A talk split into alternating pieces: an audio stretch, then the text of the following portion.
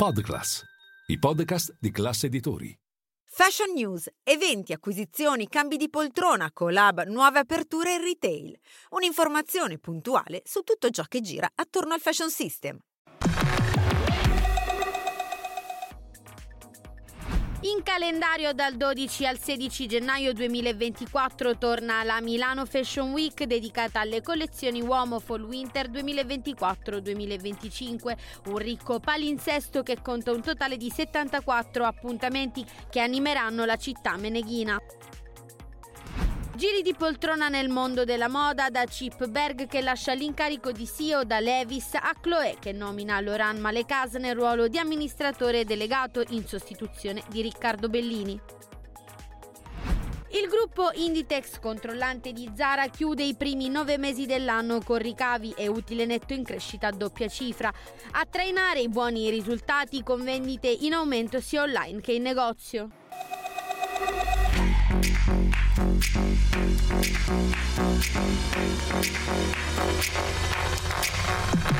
you.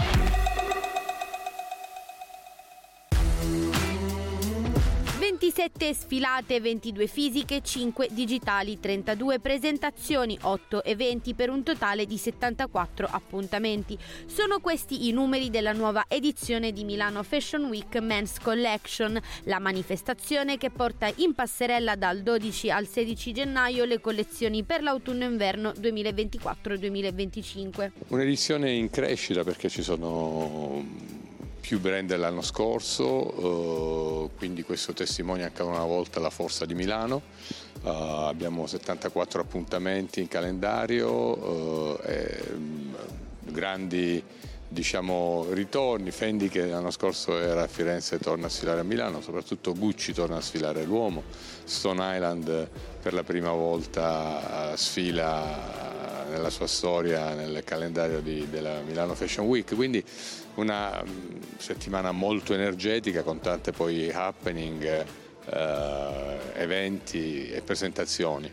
Tutti gli showroom di Milano sono aperti, tantissimi showroom, circa 800 che rappresentano 3.000 brand e godono di questo incredibile impulso che la Fashion Week dà alla moda e a Milano. Una Fashion Week che arriva dopo un 2023 positivo per il settore moda nonostante la congiuntura geopolitica. Il 2023 lo abbiamo chiuso con eh, il 4% di crescita rispetto all'anno prima quindi tutto sommato, visto che insomma, l'anno non era un anno facile, direi con numeri positivi rispetto alle crescite che abbiamo visto nelle altre industrie.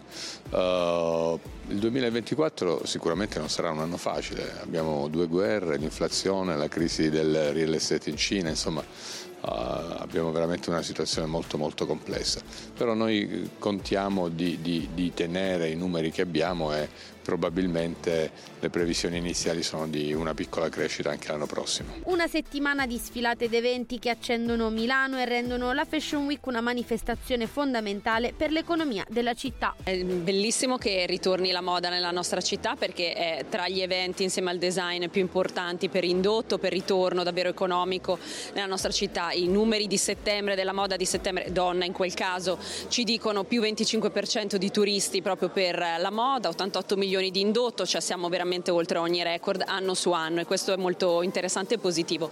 L'uomo poi in particolare oltre a vedere dei grandi ritorni appunto come Gucci che torna a sfilare anche con l'uomo, vede anche una staffetta che è con, con Firenze con Pitti ma che è una staffetta tutta italiana che però rende l'idea di come l'Italia possa fare sistema tra città e soprattutto con il suo Made in Italy essere ancora una volta il cuore al centro del mondo proprio per tutto il tema che riguarda la filiera dell'artigianato e non solo.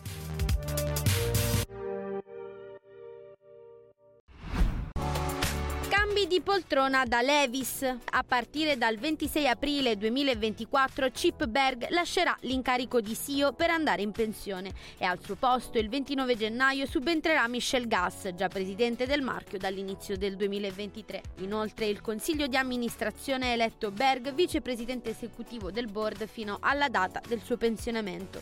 Chip Berg passerà quindi al ruolo di consulente senior fino alla conclusione dell'anno fiscale 2024 della società. A precisato in una nota l'azienda americana con sede a San Francisco. Ancora in ambito di cambi ai vertici aziendali, Chloe nomina Laurent Malcaz come nuovo CEO.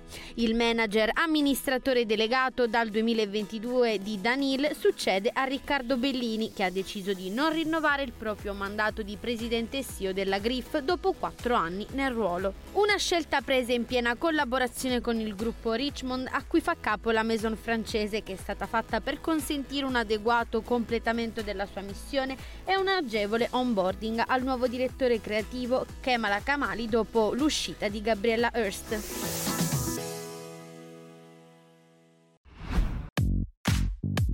Il colosso spagnolo dell'abbigliamento Inditex, controllante di Zara, chiude i primi nove mesi dell'anno con un rialzo dei ricavi a doppia cifra del più 11%, registrando un fatturato pari a 25,6 miliardi di euro, mentre l'utile netto è salito del più 32% a 4,1 miliardi di euro. Oltre a Zara, il brand conta su marchi come Stradivarius, Pull&Bear, Bershka, Massimo Dutti e Oisho. A trainare i risultati la crescita delle vendite sia negli store che online, un ottimismo che si conferma anche per le previsioni future. Il gruppo Inditex infatti prevede per l'esercizio 2023 un margine lordo stabile in aumento di 75 punti base e una spesa in conto capitale ordinaria di circa 1,6 miliardi di euro.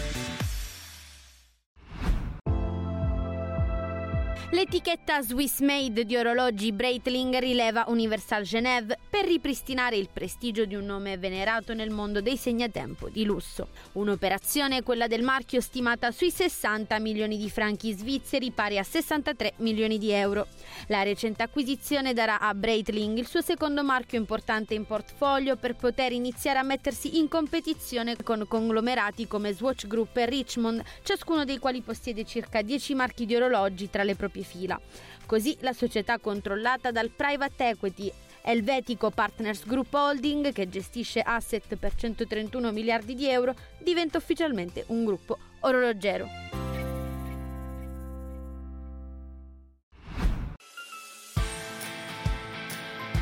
39% dei consumatori globali preferisce acquistare online, mentre solo il 21% opta per il negozio fisico.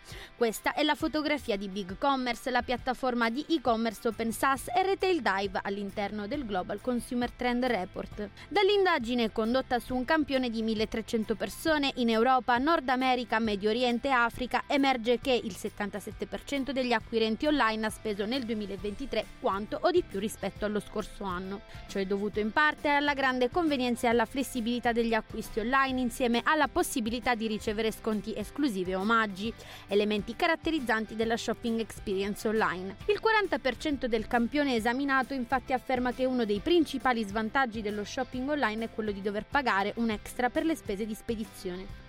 Il 76% degli intervistati compra tramite siti web, app o social media almeno due volte al mese e il 49% di questi effettua almeno un acquisto online a settimana. Per quanto riguarda le categorie merceologiche vince la medaglia d'oro il settore dell'abbigliamento che mette a segno un 47% di acquisti, mentre il comparto bellezza segna un 40% e ristoranti e genere alimentare un 36%.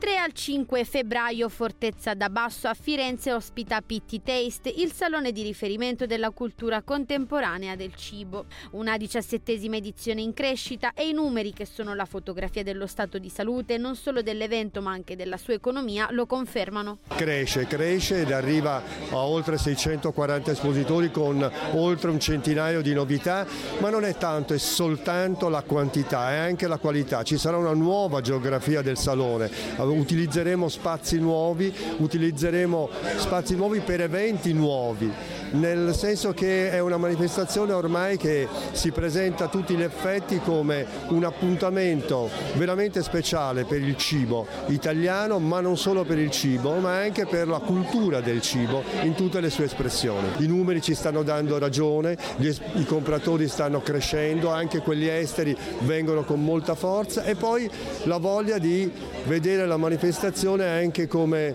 un momento serio ma anche di intrattenimento e quindi abbiamo eh, dato il via a questo progetto nuovo, eh, una sorta di contaminazione tra arte e, te- e cibo. Tema prescelto Colors Are Served, simbolo della grande varietà di sapori rappresentato nel percorso espositivo.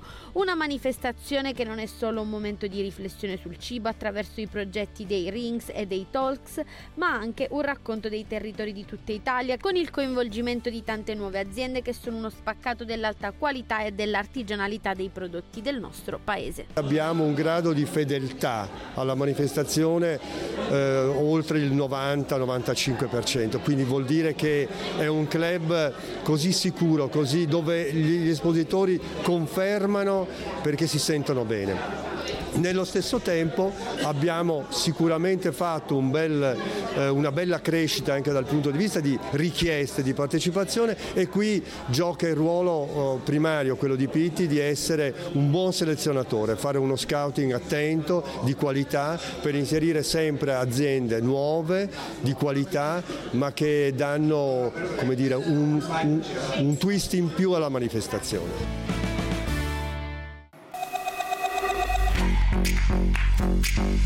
Thank you.